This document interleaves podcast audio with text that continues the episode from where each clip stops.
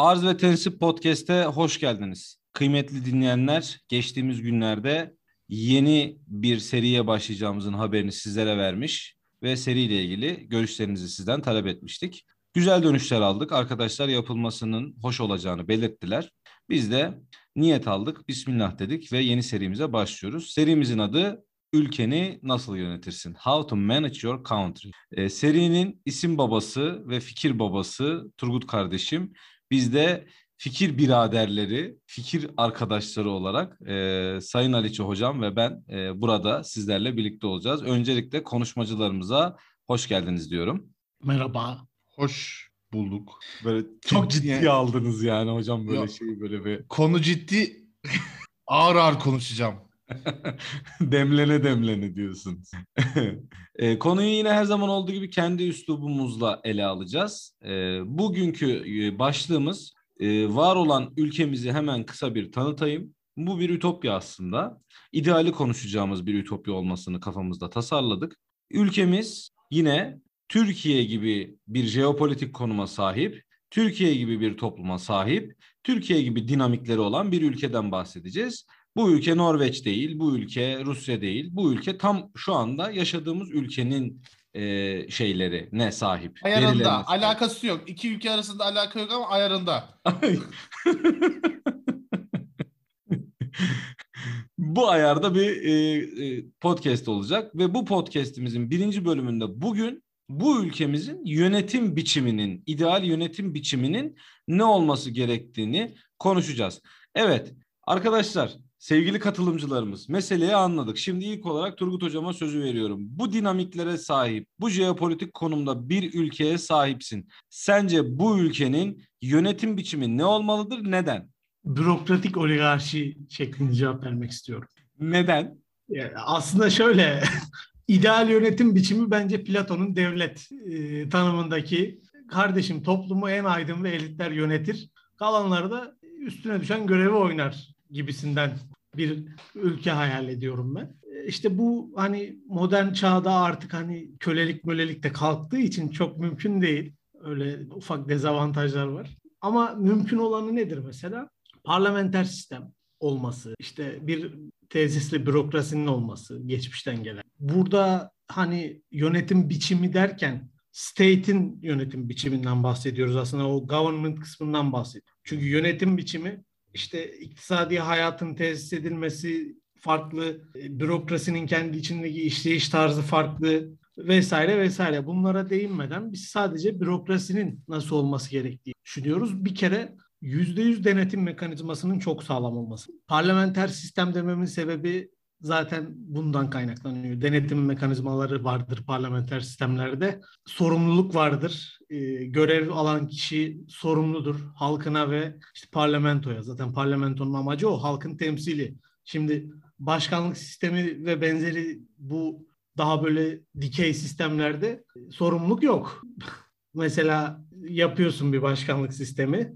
Şey deniyor, Par- doğrudan halka karşı sorumluyuz. Sadece halka hesap veririz diye bir çıkış var bu tarz sistemlerde de. İşte ama şöyle bir sıkıntı var orada. Beş yılda bir seçim oluyor. Yani halk zaten bir şey yani tamam alıverdik sanadan sonrasını denetleyemiyor ki beş yıl boyunca kafana göre yap yap ne yapacaksan. Halkın orada sana anlık olarak reaksiyon verebilmesi mümkün mü? Değil ki yani sen onu yasakladım, bunu kaldırdım, şunu getirdim, onu indirdim, bu kurumu kapattım, şu kurumu açtım. Takır takır yapıyorsun 5 yıl boyunca. Ya bir de şöyle bir imkan var elinde. Hani sen zaten hükmedicisin. Hüküm sende. Ve hiçbir sorumluluk alanın yok. Hani reaktif değil sistem. Burada sen şeyi de çok güzel tesis edebiliyorsun. Hani sorumluluklarını nasıl üstünden atabileceğini, işte elindeki güçle bu bazı hatalarını nasıl bertaraf edebilirsin? Yani hataları ortadan kaldırmak değil de gizlemek aslında. Bunu başarabilme imkanın fazla. Dolayısıyla parlamenter sistemle bu Nasıl tanımlayacağım bilemediğim. Bu state'in yönetimini e, parlamenter sistemle denetim mekanizmasının yoğun olduğu bir sistemle e, insan unsurunun anladığımı anlatmaya çalışıyorum ben de burada sana gayretim o. E, insan unsurunun e, hatalarının e, ve yaptığı yanlışların rahatlıkla denetlenebildiği ve bunların doğrularının ortaya reaktif bir biçimde konabildiği bir sistem olması açısından parlamenter sistem olduğunu düşünüyorsun sen bunun idealinin. Doğru mu anlamış? Evet. Ya bir de mesela şimdi eleştiri gibi olmasın ama e, bazı ülkelerde Sanki hiç bazı yapmıyormuşuz vatandaşlar gibi. Sanki hiç yapmıyormuşuz Bazı- gibi. bazı ülkelerde bazı vatandaşlar şöyle düşünebiliyorlar. Efendim işte neymiş bu parlamenter sistem ne gerek varmış bilmem ne. Ya kardeşim hani bu böyle 15 senede icat edilmiş bir şey değil. 2000-3000 yıldır insanlar devlet kuruyor belki daha fazla. İşte Roma'da senato varmış bilmem neydi. Atina devletinde bile belli bir parlamenter sistem var. Çünkü parlamenter sistem en nihayetinde gerçekten geniş kitlenin temsili orada yani. Hani her şeyi plebiscit yapamayacağına göre Hı hı, hükümet bunun da bir mantığı olmadığına göre hı hı, tamam ben göreve geldim belli bir özgürlük alanına ihtiyacım var bir şeyler yapabilmek için. hı hı, Ama işte ne kadarlık bir özgürlük alanı? Parlamenter sistem o özgürlük alanını bir kısım daraltıyor. hı hı, Ama mesela tek adam rejimine geçersen hı hı. hiçbir hani daraltma maratma bir şey yok. Sorumluluk da yok. Kafasına göre yönetir. Peki burada sözü hemen Sayın Aliço hocama devretmek istiyorum. Hocam e, öncelikle tekrar merhaba. E, sizlerin, sizin burada bahsedilen bu minvalde sizin görüşünüz nedir? Sizce bu şekilde bir yönetim biçimi mi olmalı? E, sizin bu konudaki fikriyatınız nedir? Bu konuda akademik çalışmaları olan birisi olarak size sormuş olalım. Yani bu konuda akademik çalışmalarımdan benim pek bir haberim. var var. Bu şey- Çevresinde Burhan Burhan Kuzu'yu mu davet ettik biz? var var. Çaktırma var. yani şimdi yani bu beklentiye sokmayalım dinleyen sayın dinleyenleri de. Senin senin Ee, devlet diye kitabın yok mu kardeşim? Ha, aynen. Bana zaten Eflatun derler. Küçük Morumsu. arkadaş grubumda. Morumsu eflatun ama bu değişik böyle. Bir, bir ton koyu. E, Arguvan Erguvan rengi. Erdoğan rengi. Er- Senin hangi yönetim biçimini desteklediğin şu an anlaşıldı. Abi ben yarı parlamenter, yarı başkanlık. ya şöyle abi ben e, ideal bir yönetim sisteminin ne olduğu hakkında bir fikrim de yok, şeyim de yok. Hani demokrasi ideal mi? Olabilir. Yani bu gerçi yönetim sisteminden kastımız burada bizim şey oluyor anladığım kadarıyla. E, işte nedir? Mutlak monarşiyle mi yönetileceksin? Parlamenter sistemle mi, başkanlık sistemiyle mi, yarı başkanlık sistemiyle mi? İşte Fransa'da var yarı başkan falan filan. Şimdi bahsettiğimiz coğrafyada bahsettiğimiz tarz insanlar var. Ee, kültürel olarak gelişmişliğini tamamlamamış. Ee, okuma yazma alışkanlığı pek yok. Hani işte nasıl, ne kadar okuyor? E, ben hatırladığım kadarıyla e, senede kişi başına 3-4 kitap falan düşüyor yani. Zaten e, çoğu okumuyor demek bu anladığım kadarıyla. Ee, ondan sonra gelir düzeyi nasıl bu insanların gelir düzeyi? İşte diyelim ki senelik 9000 USD yani dolar. İşte yani aslında e, standartların yarı yarı altında. Ondan sonra pek çok travmatik olay yaşamış. Ee, işte darbe tarzı bir takım olaylar görmüş. Onun haricinde ne var başka nasıl sayabiliriz? Ülkesinde sürekli bir biçimde ekonomik darboğazlar ve açılmaların Ha, olduğu, yani- bir statik bir yönetimin olmadığı bir durum var. uzun bir süre 10 senede bir darbe olmuş mesela diyelim. Tamam mı? Bu tamamen varsayım. Ondan sonra 10 senede bir de ekonomik kriz var. İşte enflasyon yüksek. Yani şimdi bu adamın eee, herhangi bir yönetim sistemiyle benimsemesi, o yönetim sistemine uygun yaşaması, yaşamaması umrunda olmayacaktır vatandaşın. Ama hani nasıl yönetilmeli? Hani biz başlarken söylediğimiz gibi how to'su ne olmalı bu? Onu konuş. Şimdi bakıyorsun şeylere yani bu ülkelerimize bakalım işte ne var? Rusya var değil mi? ABD var. işte Almanya var. Fransa var. Singapur var. işte İngiltere var.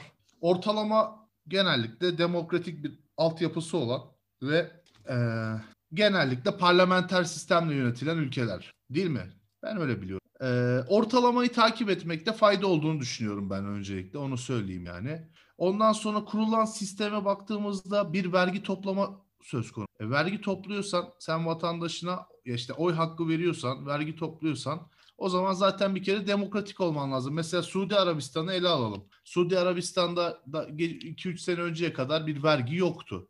Tamam mı? %5 bir KDV getirdiler. Kıyamet koptu. Şimdi burada vatandaşın yönetiminden beklediği ne kardeşim? Vergi de vermiyor. Katılmıyor da yönetime. Ama diyor bana bak. Biz böyle değil. Biz bir çaba içindeyiz işte bu ülkede tamam mı? Vatandaş sabah kalkıyor işe gidiyor, çalışıyor, iş kuruyor ya da işte asgari ücretle çalışıyor. Bunun karşılığında bir takım da şeyler bekliyor içinde bulunduğu yönetimden, devletten. İşte bunu sağlayacak olan sistem en ideal sisteminde ben de yine e, Turgut'a katılarak bir demokrasi ve e, ya şimdi parlamenter sistem mi olmalı ben orasından emin değilim yani. Peki parlamenter sistemi sağlamanın yolu yani demokrasiyi sağlamanın yolu parlamenter sistemden mi geçiyor? Burada bir Geçer abi fırtınası evet. yapmış olalım Ben, yani. Bence öyle. Yani şöyle başkanlık sisteminin sağlaması da yine aslında demokrasiyle. Bir kere demokrasinin doğru tesis edilmesi gerektiğini düşün. O da zaten yine denetime yine gider. Tamam mı? E, hesap sormaya gider. Şeffaflığa gider.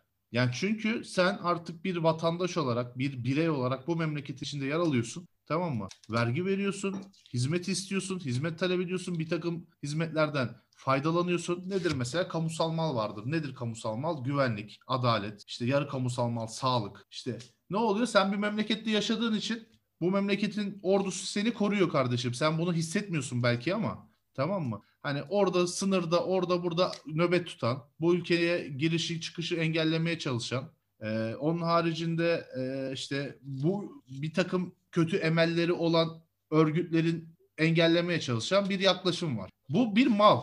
Yani bu malı da sen sat, işte e, finanse ediyorsun. Ne elinle verginle.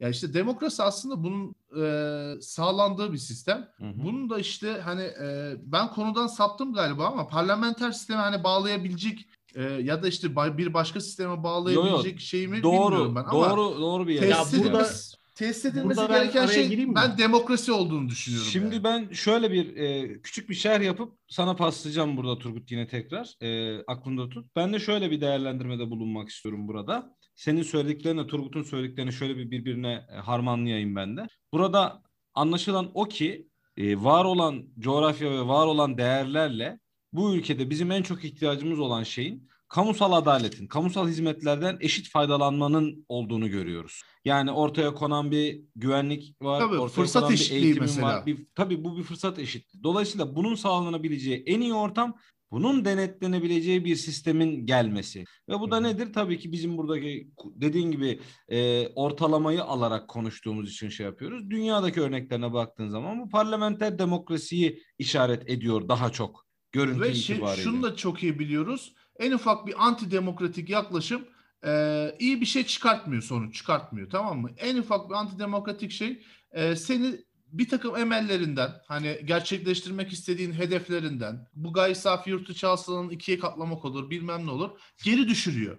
Evet. Tamam mı? Antidemokratik bir yapı kesinlikle olmamalı. Yani birini seçtin sen tamam mı? Ve bu adam asla hani o iktidarı bırakmıyor. Seçmedin de. Darbeyle geldi mesela. Tamam mı? Bu adam ve bu adamdan elde edeceğin fayda hani mesela bunun galiba şey örneği e, ayrılan örnek Singapur olması lazım. Galiba orada darbeyle gelmiş bir yönetim var ama çağ atlattı o yönetim. Ama bizimki gibi coğrafyalarda böyle olmuyor bunun sonu. Evet. Turgut bir şey diyordu. Ya ben şey diyeceğim. Şimdi mesela parlamenter sistem dedik ya.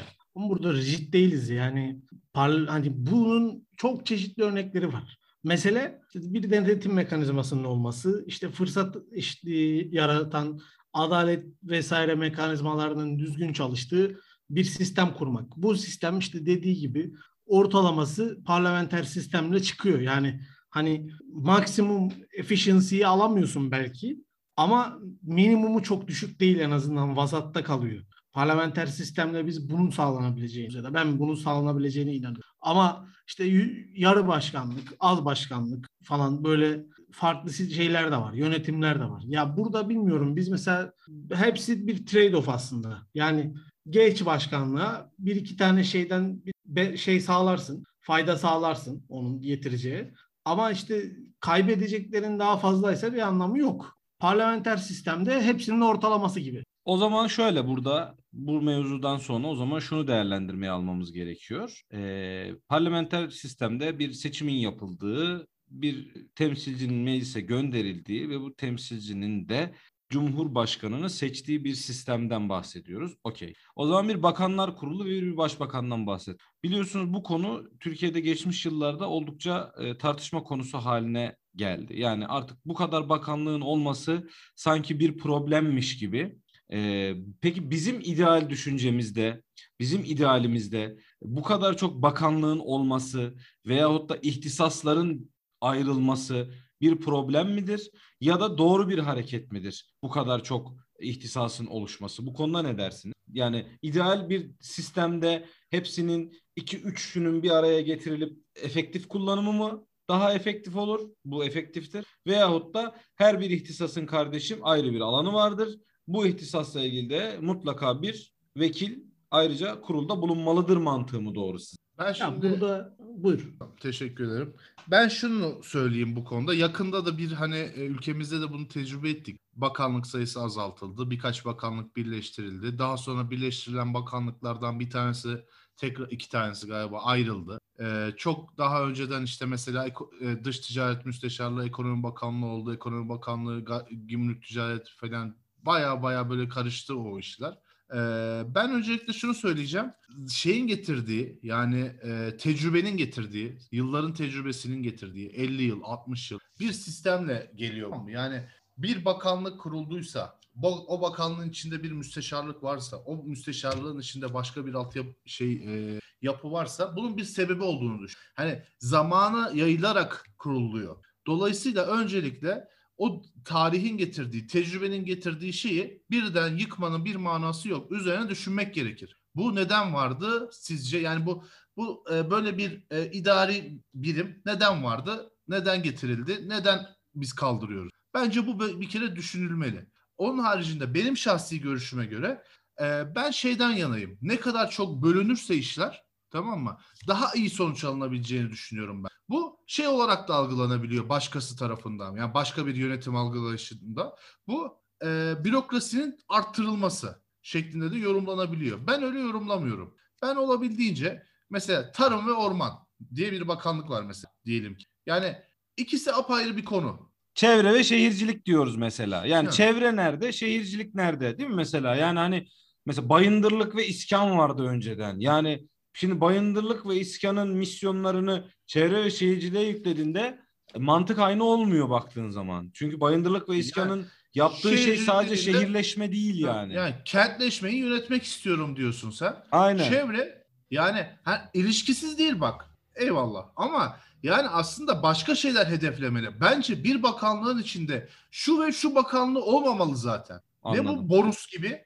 Ya bir Yani- kere X ve Y bakanlığı. Turgut Hocam ne der bu konuda? Ben, Ya bir kere ben katılıyorum yüzde yüz ve şöyle mesela ne kadar çok bakanlık ve o bakanlığın üzerine düşen sorumluluk azaldığı tak- zaman e, şöyle bir şey ortaya çıkacak. Şeffaflık artar. Tamam mı? Yani Çevre Bakanlığı yani ne hesap iş yapıyor? sorabileceğin adam artar mesela. Tabii tabii. Ya bir şöyle şimdi mesela Çevre ve Şehircilik Bakanlığı.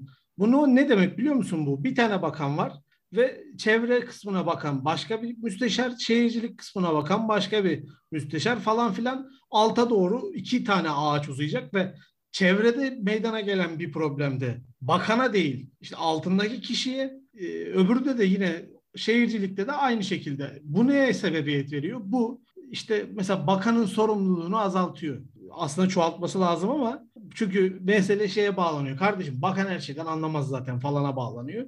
E ama içeride de bu iş karmaşa yani bir taraf çevreye bakıyor, bir taraf şehirciliğe bakıyor. Genelde personel sayısını da hani kritik artırmıyorlar bu mesele. Çünkü kocaman bir bakanlık olması lazım. Sen hepsini bir araya getirmişsin ama personel sayısı tek bakanlık personel sayısı kadar devam ediyor. O zaman zaten hiçbir iş yapmıyor ki orası. İki işi de yarım yapıyor. İkisi de tamamlanmıyor. Bir. iki şeffaf olmuyor. Çünkü içeride ne döndüğünü tam anlayamıyorsun. Hani çevre ve şehircilikle ilgili politikalar 3-4 tane konuyu bir araya getirince artık insanlar şeyi de karıştırıyor. Bu şimdi hangi bakanlığı sor? Karışıyor yani bir süre sonra. Orman bilmem nereye gitmiş, Bak, oraya gelmiş. Güzel bir yere değindin. Bence bir de şu da var. Ben ülkemi yöneteceksem kanunlar yaptığım kanunlarda e, bakanlıkların sorumluluklarının net bir şekilde açıklanması gerektiği. Mesela ben işte akademik dediniz benim işte mali açıdan yaptığım işte hani okumalarda e, ben şunu biliyorum. E, mesela işte bütçeyle ilgili strateji ve bütçe başkanlığı kuruldu ülkemizde. Bir de bunun İşte bir Hazine ve Maliye Bakanlığı var. Ee, diyor ki müşterek kurul yapılır. İşte e, bir bütçe yapıldığı zaman müşterek yapılır. Müşterek ne demek? Tamam mı? Bu işin hangi parçasında bu bulunacak? Orta vadeli program hazırlanırken e, kimin sorumluluğunda bu? Yani X bakanlık mı yapacak, Y bakanlığı mı yapacak? Müşterek diyorsun. Kanundaki ifadesi direkt müşterek.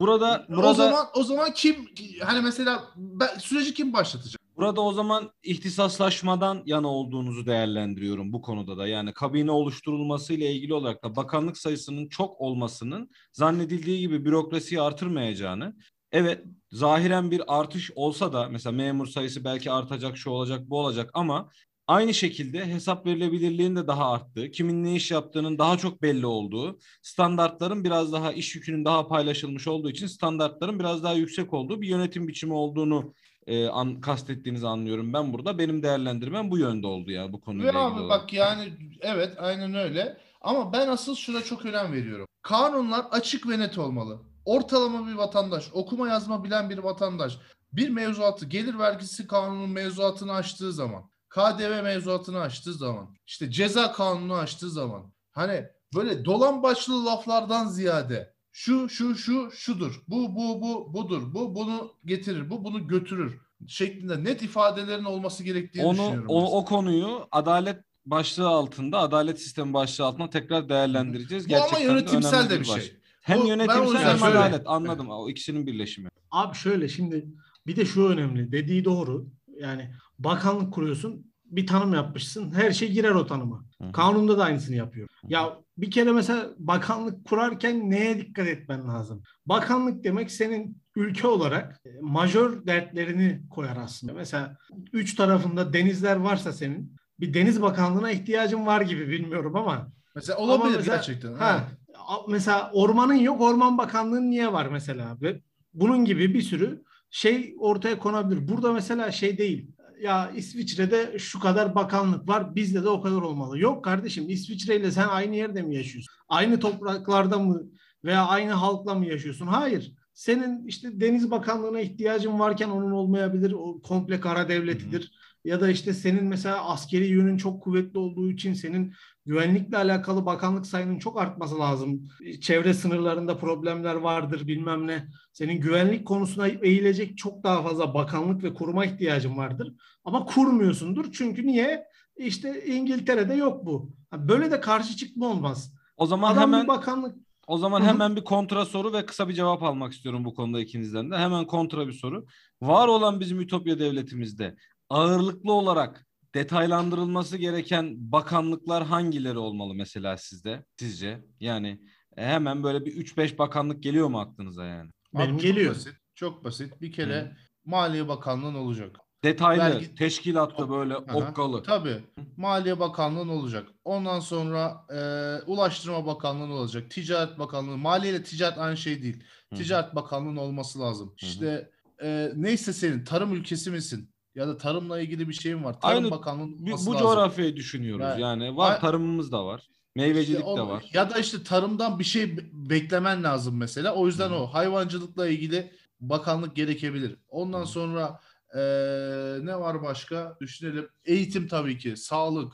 Ya i- ilk akla gelenler bunlar. Bunların üzerine ek olarak işte mesela Denizcilik Bakanlığı olması gerekir. Çünkü her yerin deniz. Bu ıı, Turgut Hocam siz bu bakanlıklarla ilgili olarak mesela Denizcilik Bakanlığı'nı siz örnek verdiniz ama mesela var olan coğrafyamızda kontra bir bakanlık da kurulabilir mi mesela? Yani hani böyle hiç mesela tahayyül edilmemiş bir bakanlık olabilir mi? Siz hem standartları bir sayın hem Ben- de böyle bir denizcilik ben kurarım. Bir kere güvenlik alanında en, enformasyonla ilgili bir bakanlık kurulması şart. Yani istihbarat alanında ayrı faaliyet gösterip içişleri ayrı askeriye ayrı askeriyenin üstünde bir bakanlık olması şart. Deniz Bakanlığı şart. Hatta deniz kuvvetlerini de çok ciddi farklı bir yere koyması lazım Türkiye'nin normal şartlar altında.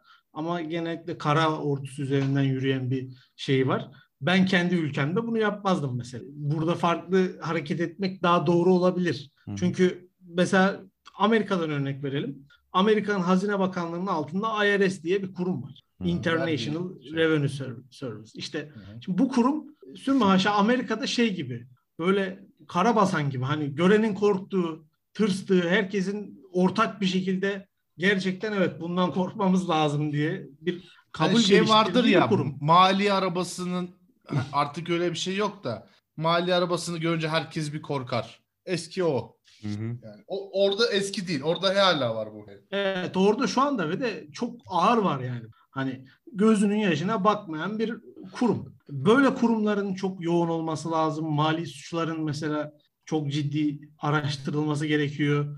Orada atıl kurumların değil de gerçekten çalışılacak yerlerin hani bir de mesela ülkende senin bir sürü de aslında istihdam edilmesi gereken personelin var. Çalışanması gereken insan var işsizlik rakamlarından. Ya burada sen zaten bu işleri nasıl hani devlet çatısı altında nasıl düzgün ve etkili istihdam yaratırsın böyle yaratırsın. İşini yapan düzgün kurumlar kurarak ve bakanlık Ben- sayıların da buna denk olmalı yani. Ben bir şey söyleyeyim mi e, Turgut Bey? Ben mesela Sayıştay gibi değil tamam mı? Sayıştay var zaten diyebilir insanlar da bir denetim bakanlığı kurarım. Tamam mı? Her şeyi denetleyecek ama. Her projeyi, her şeyi Sayıştay, tamam mı? Sayıştay'ın şeyi yok ki. Yani burada e- yetkisi olan bir kurumdan bahsediyorsun sen. Sayıştay'ın bir yetkisi Tabii yok. yani rapor veriyor. Kardeşim e, sen ne yaptın bu sene? Sen işte bir mesela diyelim ki bu hayal ülkemizde KGF diye bir şey çıktı. Bir e, fon veriyor veriliyor esnaf. Bu verdiği fonun tamam diyecek ki mesela ben sana 1 milyar TL para veriyorum. O 1 milyar TL'nin karşılığında şu şu şu yatırımı yapmanı hani ya zaten o şeyle gelecek sana o esnaf X kişi. E, onu ona yapmış mı? Onu bile denetlemesini istiyorum yani. Güzel. Örnek olarak yani. Buradan Ama işte şey evet. Abi son bir şey söylemek istiyorum. Hani eee, şimdi dinleyecek arkadaşlar böyle akademik bir şey yapmıyoruz zaten. Hani Tabii tabii yok. O bir biz konu orada biraz üzerinden aynen. kendi Ben- düşüncelerimizi ifade ediyoruz. Aynen. Eskisinden şey yok. Hani hata olabilir. Ben e, bir yandan gerildim yani. Çok doğru konuşmaya çalışıyorum. Çok teşekkür ediyorum. Şimdi e, kıymetli arkadaşlar böyle bu podcast'te biraz böyle size böyle hazır ve toplu derli toplu sunmak istediğimiz için kısa kesiyoruz.